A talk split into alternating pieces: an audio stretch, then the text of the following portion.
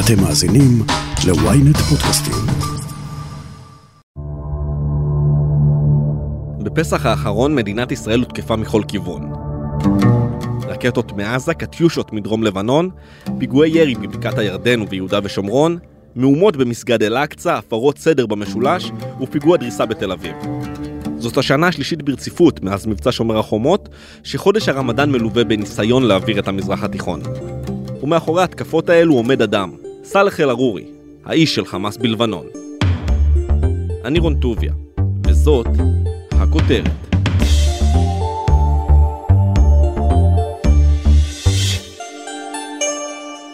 في يوم من الأيام مطالب أو شروط إسرائيلية ولا نقبل لا نحن ولا الإخوة في فتح ولا أي فلسطيني أن نبحث في شروط إسرائيل للمصالحة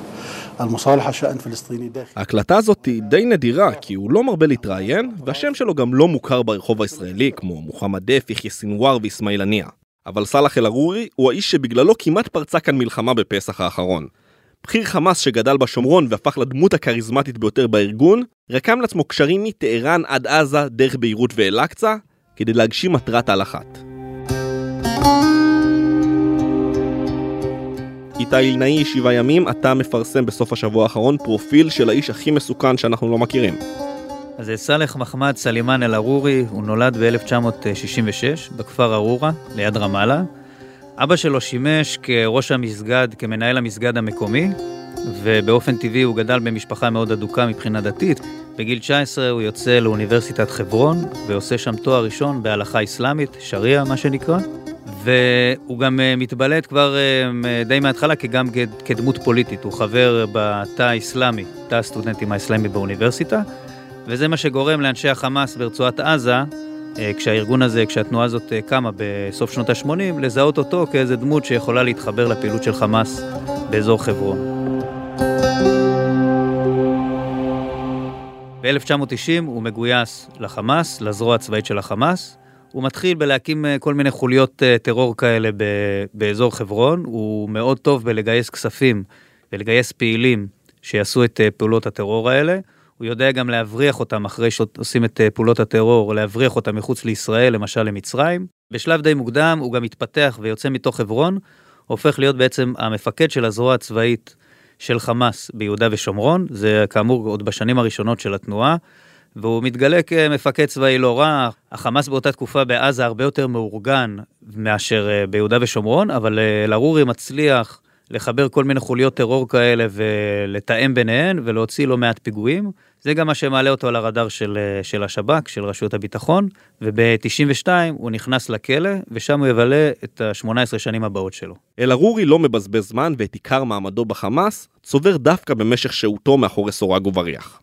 הוא הופך למנהיג אסירי חמאס בכלא, וכך מתקרב להנהגה בעזה. הוא מצליח לארגן לאסירים את תנאי הכלייה שהשר בן גביר מנסה להילחם בהם היום, כמו המקלחות והפיתות.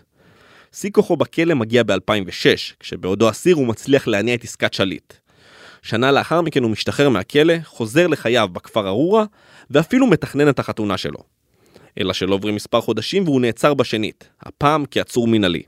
היה קושי לישראל מבחינה משפטית להחזיק אותו בכלא, ולכן, אחרי כל מיני חלופות שנבחנו, שב"כ החליט שהוא מגרש אותו מחוץ לישראל לשלוש שנים, וגם ארורי חותם על איזשהו מסמך שבו הוא מתחייב לא לעסוק בטרור.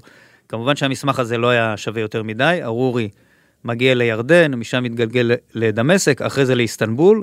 כל הזמן הזה הוא ממשיך להפעיל טרור ולהיות אחראי על הזרוע הצבאית של חמאס ביהודה ושומרון.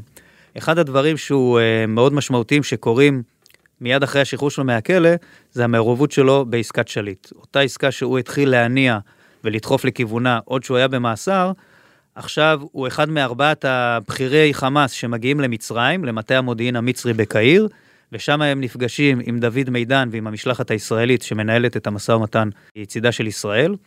ודוד מידן מספר שהוא מאוד הופתע לגלות שארורי היה בעצם הדמות הכי דומיננטית מולו במשא ומתן. הוא גם היה הדמות הכי קשוחה, זה שהקשיח את העמדות, ובסוף אה, הצליח לקבל אה, עוד ועוד אסירים, גם הוא בוחר אה, חלק מהם באופן אישי, ואני חושב שהוא יודע למה הוא עושה את זה, כי החיבור בין השחרור והגירוש של ארורי לחו"ל לבין עסקת שליט הוא שוב עוד איזה נקודה מאוד חשובה בבניית הקריירה שלו. הוא אחרי זה אוסף את החבר'ה שלו, האסירים המשוחררים מעסקת שליט, מביא את חלקם, חלקם מגורשים לעזה, אחרים מגיעים לאיסטנבול, ויחד איתו, יחד איתם, הוא בונה בעצם את מה שנקרא מטה אגדה. זאת אומרת, זה מטה של פעילים משוחררי שליט, שמעלים מדרגה בפעילות, אה, פעילות הטרור של חמאס ביהודה ושומרון, שנקודת השיא, לפחות באותו שלב, זה חטיפת שלושת הנערים ב-2014. המשימה הראשונה והעליונה שלנו היא להחזיר הביתה בשלום את אייל, גלעד ונפתלי. עם ישראל כולו מאוחד בתמיכה במשימה הזאת. במקביל אנחנו פוגעים בחמאס. אז אה, ארורי ממש זה שמנהל את כל האירוע הזה מרחוק, בשלט רחוק, בכלל מאז הוא פיתח את היכולות שלו בלנהל דברים אה, משלט רחוק. ולפי שב"כ לפחות הוא, הוא היה אחראי על הגיוס והפעלה של החוליה הזאת, בעקבות זה גם ישראל הורסת את בית המשפחה שלו. אה, אבל ארורי עצמו ממשיך, זאת אומרת, הוא ממשיך בפעילות הטרור, מדי פעם, ברוב הפעמים שב"כ מצליח לסכל את הפעילות הזאת, לעלות על החבר'ה שהוא מגייס, אבל פה ושם הפעולות שלו גם אה, מצליחות לצערנו. למעשה הגירוש שלו מישראל מייצר בעיה הרבה יותר מורכבת למערכת הביטחון. אם ב-2007 שחררו אותו לכפר שלו בארורה, וברגע שהוא חזר לטרור בתוך אה, כמה שבועות עצרו אותו מיד, עכשיו כבר אי אפשר לעצור אותו. אה, קשה מאוד לעצר את צעדיו, הוא מאוד מתפתח באיסטנבול. ב-2015, כשישראל מתחילה את כל מה שנקרא הסכם הפיוס סביב פרשת המרמרה, אז אה, אחד התנאים שישראל מציבה, עוד בראשית המשא ומתן, זה שארדואן יסלק את ארורי מאיסטנבול. מאיסטנבול אל ארורי מגיע לקטר, ואחרי שנתיים מסולק גם משם. הוא עובר לביירות, ואפשר לומר שהוא מוצא שם בית. עכשיו, הבחירה בביירות, אני מאמין שהיא לא מקרית. הקשר של ארורי עם אה, איראן הולך ומתפתח בשנים האלה. הקרבה הפיזית שלו גם לחיזבאללה, גם ל... למשמרות המהפכה שנמצאות בלבנון. בעצם הבונקר או המשרד שלו, הבית שלו, נמצא בשכונת הדחיה בביירות, ושם הוא הולך ומפתח את הקשרים שלו עם איראן.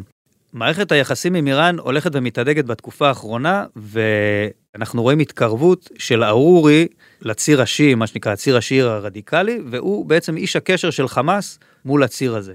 למה זה מתחבר? יש פה איזשהו מפגש אינטרסים. צריך לזכור שהאיראנים זה הם שיעים, וכל הציר הזה, מה שנקרא הציר השיעי הוא שיעי. חמאס זה ארגון סוני, לא תמיד שני הדברים הולכים ביחד.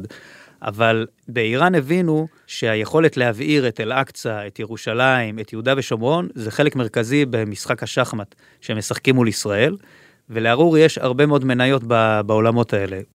אנחנו ראינו את חמאס ואת איראן אה, מתרחקים בעיקר אה, ב-2011 סביב אה, מלחמת האזרחים בסוריה. מנהיגי חמאס היו אז אורחים של בשאר אסד, וכשהתחילה המלחמה, אסד טבח בסונים שהתנגדו לו, בתמיכה של איראן השיעית. בשלב מסוים הנהגת חמאס עזבה את דמשק, ארורי מצא את עצמו באיסטנבול, וארורי עכשיו מוביל את התהליך הזה של לחזור לשיתוף פעולה עם איראן, למרות חילוקי הדעות, למרות אה, הבדלים בין האינטרסים, הוא מוצא ש... ששיתוף פעולה עם איראן יכול בעיקר לחזק את חמאס צבאית וגם לשרת אותה אה, באסטרטגיה הרבתי שלה מול, אה, מול ישראל. השילוב שלו כפוליטיקאי ואיש צבא פונדמליסטי אכזרי, מזכיר לבכירי צבא רבים את קאסם סולימני, לא פחות. מעבר להקשר האיראני, כי גם אה, קאסם סולימני כמובן הוא היה איראני, מפקד כוח קוץ של אה, משמרות המהפכה שחוסל ב-2020, יש אה, נקודות השקה בדמות של שניהם. שניהם אנשי העולם הגדול, מסתובבים בעולם, יודעים לאתר את נקודות החוזק, את נקודות החיבור בין גופים שונים והתארגנויות שונות, יודעים למנות את האדם הנכון בשביל שיעשה עבורם את העבודה, בעצם תופרים את כל הקצוות בעזרת באמת הכריזמה שלהם, ההיכרות האישית והניסיון שלהם, ומארגנים את כל החזית הזאת שמתפתחת מול ישראל. זאת אומרת, הם לאו דווקא אוחזים בנשק, הם יודעים אה, אבל אה, כן אה, לתפור את כל הקצוות ולסגור את הפינות בשביל לייצר פעולה משמעותית מול ישראל. בתקופה האחרונה לאל-ערור יש מטרת על אחת ברורה, מתקפה משולבת על ישראל מכל החזיתות. בפסח האחרון חווינו את הניסיון הראשון שלו לממש את המטרה הזאת.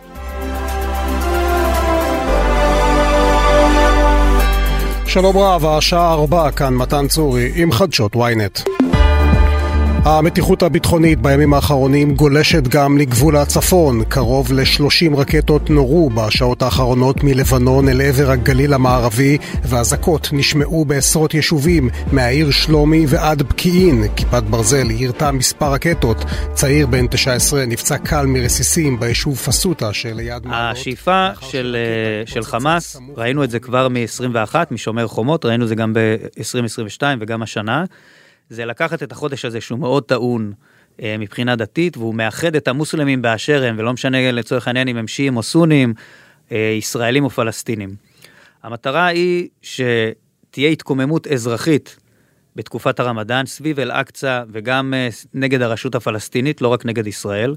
זה אמור להיות מלווה גם בירי, גם בפיגועים שיוצאים מהגדה וגם אה, על ידי אה, ערביי ישראל, כמו שראינו בשומר חומות. ירי של טילים מעזה, והתוספת האחרונה, המשמעותית שראינו ברמדאן הנוכחי, זה הירי מלבנון. חלק מהאסטרטגיה של חמאס בשנים האחרונות זה הם הבינו שהמאבק שלהם בישראל צריך לאחד לא רק את הפלסטינים בעזה וביהודה ושומרון, אלא את כל הפלסטינים בסביבה. וחלק מהפלסטינים האלה זה אנשים שגרים במחנות הפליטים בדרום לבנון. חמאס מייצר שם איזושהי התארגנות שהיא לא אה, ברמה צבאית כמו חיזבאללה, אבל זו התארגנות שראינו שיש לה יכולת מבצעית ויש לה גם אה, רקטות. והחבר'ה האלה, המשחק איתם הוא מאוד עדין. מצד אחד, הם צריכים לשרת את האינטרס הפלסטיני החמאסי, מצד שני, הם יושבים בשטח של נסראללה ובשטח של לבנון, וכל ירי שלהם על ישראל יכול לעורר uh, בעיה מבחינת לבנון. עכשיו, ארורי, מבחינת ההיררכיה שלו בתוך חמאס, הוא לא המפקד של חמאס לבנון. זאת אומרת, הוא לא זה שנותן שם את הפקודות באופן ישיר. הקרבה הפיזית שלו, עצם זה שהוא גר בביירות, הקשר שלו עם, uh, עם הלבנונים, עם נסראללה, עם uh, איראן, הופך אותו לגורם מאוד דומיננטי. כדי להבין את הכוח של אל-ערורי צריך להבין את הסביבה הפלסטינית שבה הוא גדל והתעצב. וגם איך נראית מערכת היחסים שלו עם החבר יחיא סנוואר. לפני כל זה הודעה קצרה, ומיד נמשיך עם הכותרת. בזמן שאתם שוטפים כלים, סיימתם עוד פרק בספר. חדש באפליקציית עברית, ספרים קוליים, דרך חדשה לנצל את הזמן ולהפוך את השגרה לחוויה מרתקת. אז בואו ליהנות מאלפי ספרים להאזנה שמחכים רק לכם. לקרוא בכל דרך, בעברית. הורידו עכשיו את אפליקציית עברית ללא עלות ותהנו מספר קולי ראשון מתנה.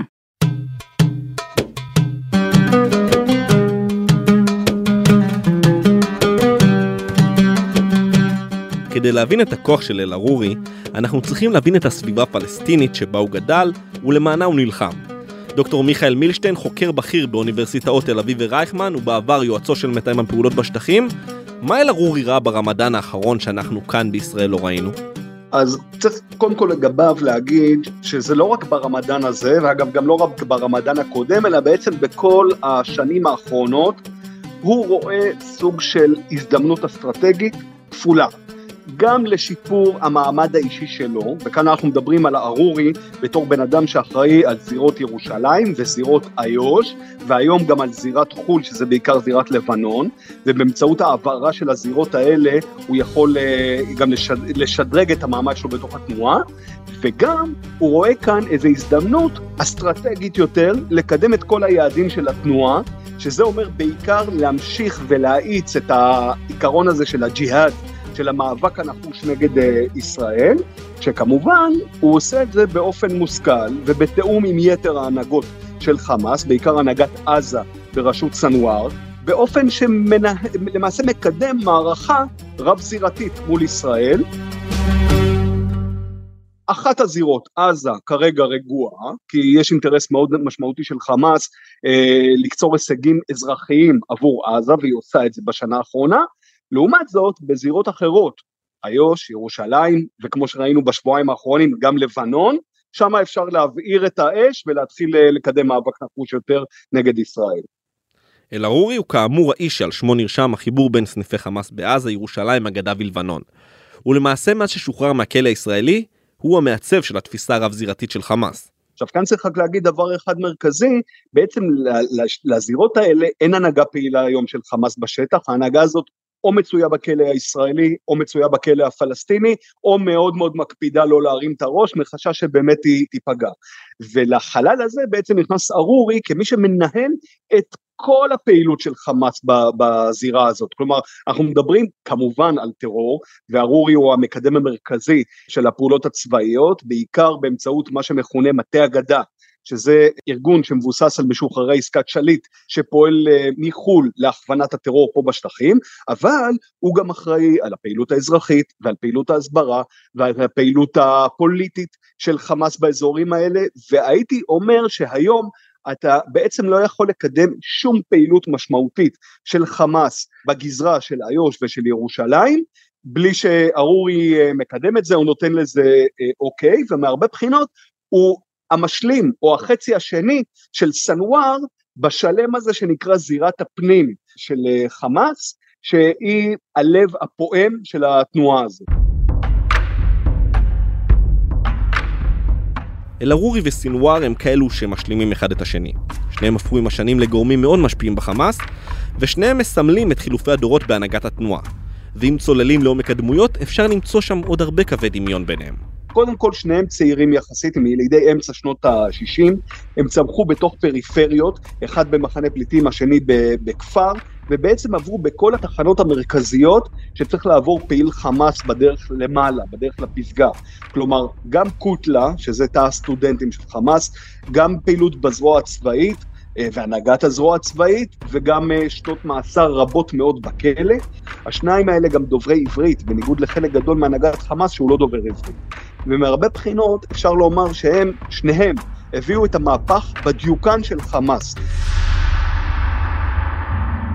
אנשים שצמחו מתוך הזרוע הצבאית, שהם אינם מנהיגים דתיים, היום הם אלה ששולטים על התנועה, והייתי אומר, יש להם מהרבה בחינות את אותו חזון, את אותה תפיסה לגבי העתיד, וגם את אותה הבנה שצריך לקדם פעילות צבאית לצד פעילות מדינית בד בבד כל הזמן, כשלפעמים צריך לווסת את אחת מהם כדי לקדם את השנייה, וזה אגב מה שלדוגמה עושה סנוואר בשנה האחרונה, הוא מקבל הרבה מאוד דיבידנדים אזרחיים, אז הוא מווסת קצת את הפעילות הצבאית, אבל המשמעות היא שלארורי יש יכולת לקדם הרבה יותר דרמטית את הפעילות באיו"ש ובירושלים, כי בעצם הרגיעו את זירת עזה וצריך למצוא אה, זירות אחרות, ולצד זה הוא גם פותח חזית חדשה, וזאת החזית שנפתחה לנו לפני שבועיים, באמצעות העברת דרום לבנון, בתור חזית פעולה חדשה, להערכתי עם ידיעה ועם אישור של חיזבאללה, כדי לקדם את המוקאוומה, את ההתנגדות נגד ישראל. אז איך דה פקטו אל-ערורי מייצר את הקשר הזה בין חמאס עזה, חמאס אגדה, חמאס לבנון עם החברים מאיראן? אז הסיפור המרכזי הוא בעצם אה, כל אנשי הקשר ש, או, או המפעילים המרכזיים שפועלים תחתיו, גם בביירות, גם באיסטנבול, גם בדוחה, אה, בעיקר אנשי מטה האגדה, שיום יום גם אה, נמצאים בקשר עם אנשי חמאס פה בשטח, ברמאללה ובשכם ובחברון, מכוונים אותם מבחינת הפעולות והפיגועים שצריך לעשות, נותנים להם הרבה מאוד כסף דרך מנגנון מאוד מאוד מסועף, שהמטרה של הסיוף הזה היא שלמעשה ישראל לא תעלה על, ה, על אותו, אותם אה, כספים כדי uh, בעצם לממן גם את הפעילות הצבאית אבל גם את הפעילות ההסברתית, את קרנות הצדקה, את המרפאות, את המסגדים שחמאס מניע כאן בשטח, כשלצד כל אלה עוד דבר מאוד מרכזי שארורי עושה 24/7 זה לקדם את הפעילות מול uh, ציר ההתנגדות, מה שאנחנו קוראים לו ציר הרשע, שזה בעיקר איראן וחיזבאללה,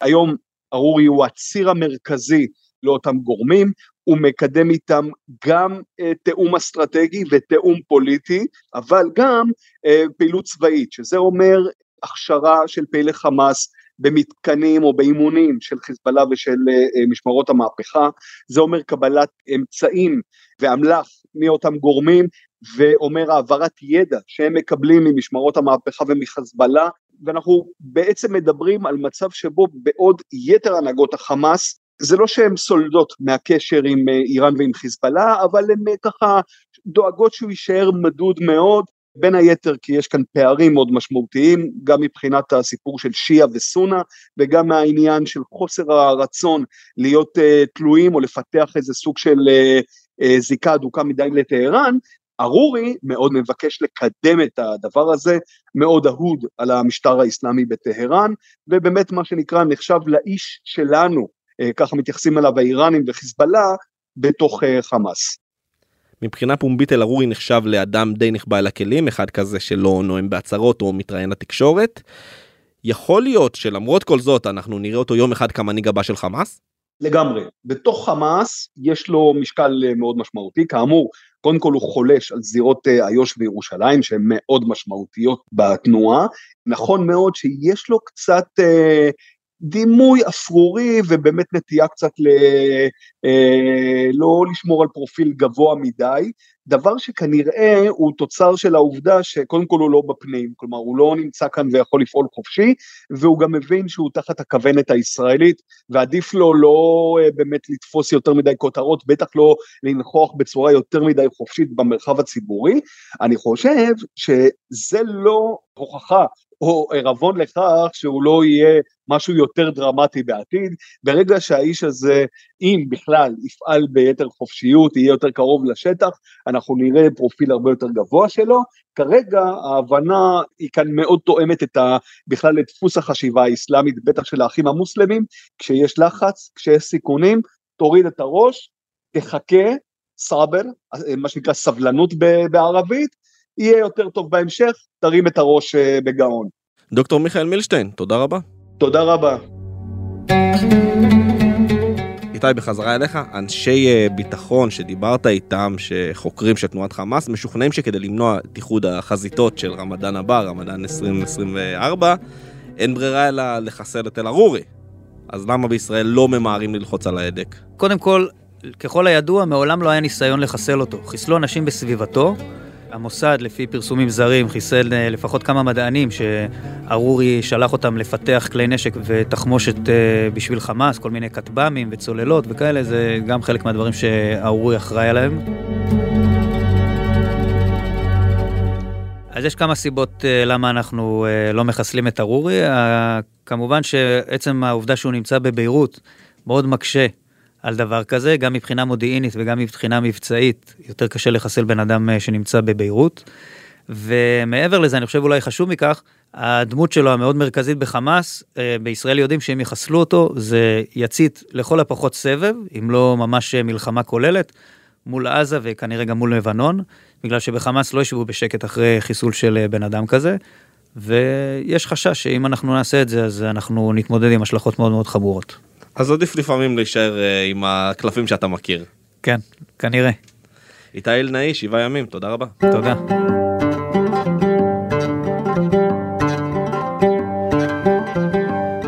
ועד כאן הכותרת להפעם. אתם מוזמנים לעקוב אחרינו בוויינט רדיו, באפליקציה בנייד וגם ברכב, או איפה שאתם שומעים את הפודקאסטים שלכם. אם זה קורה באפל או בספוטיפיי, אתם מוזמנים גם לדרג אותנו, גם להגיב לנו, וגם להאזין לפרק נוסף שלנו, הפעם על החבר של אל-ערורי. חפשו את הפרק חידת סנוואר. את הפרק ערכתי והפקתי עם אלי שמעוני וגיא סלם, איתי בצוות הכותרת שרון קידון וישי שנרב, מגישי תוכנית הבוקר בוויינט רדיו, אתם מוזמנים לפתוח עכשיו את האפליקציה ולהאזין להם. אני רון טוביה, ניפגש בפעם הבאה.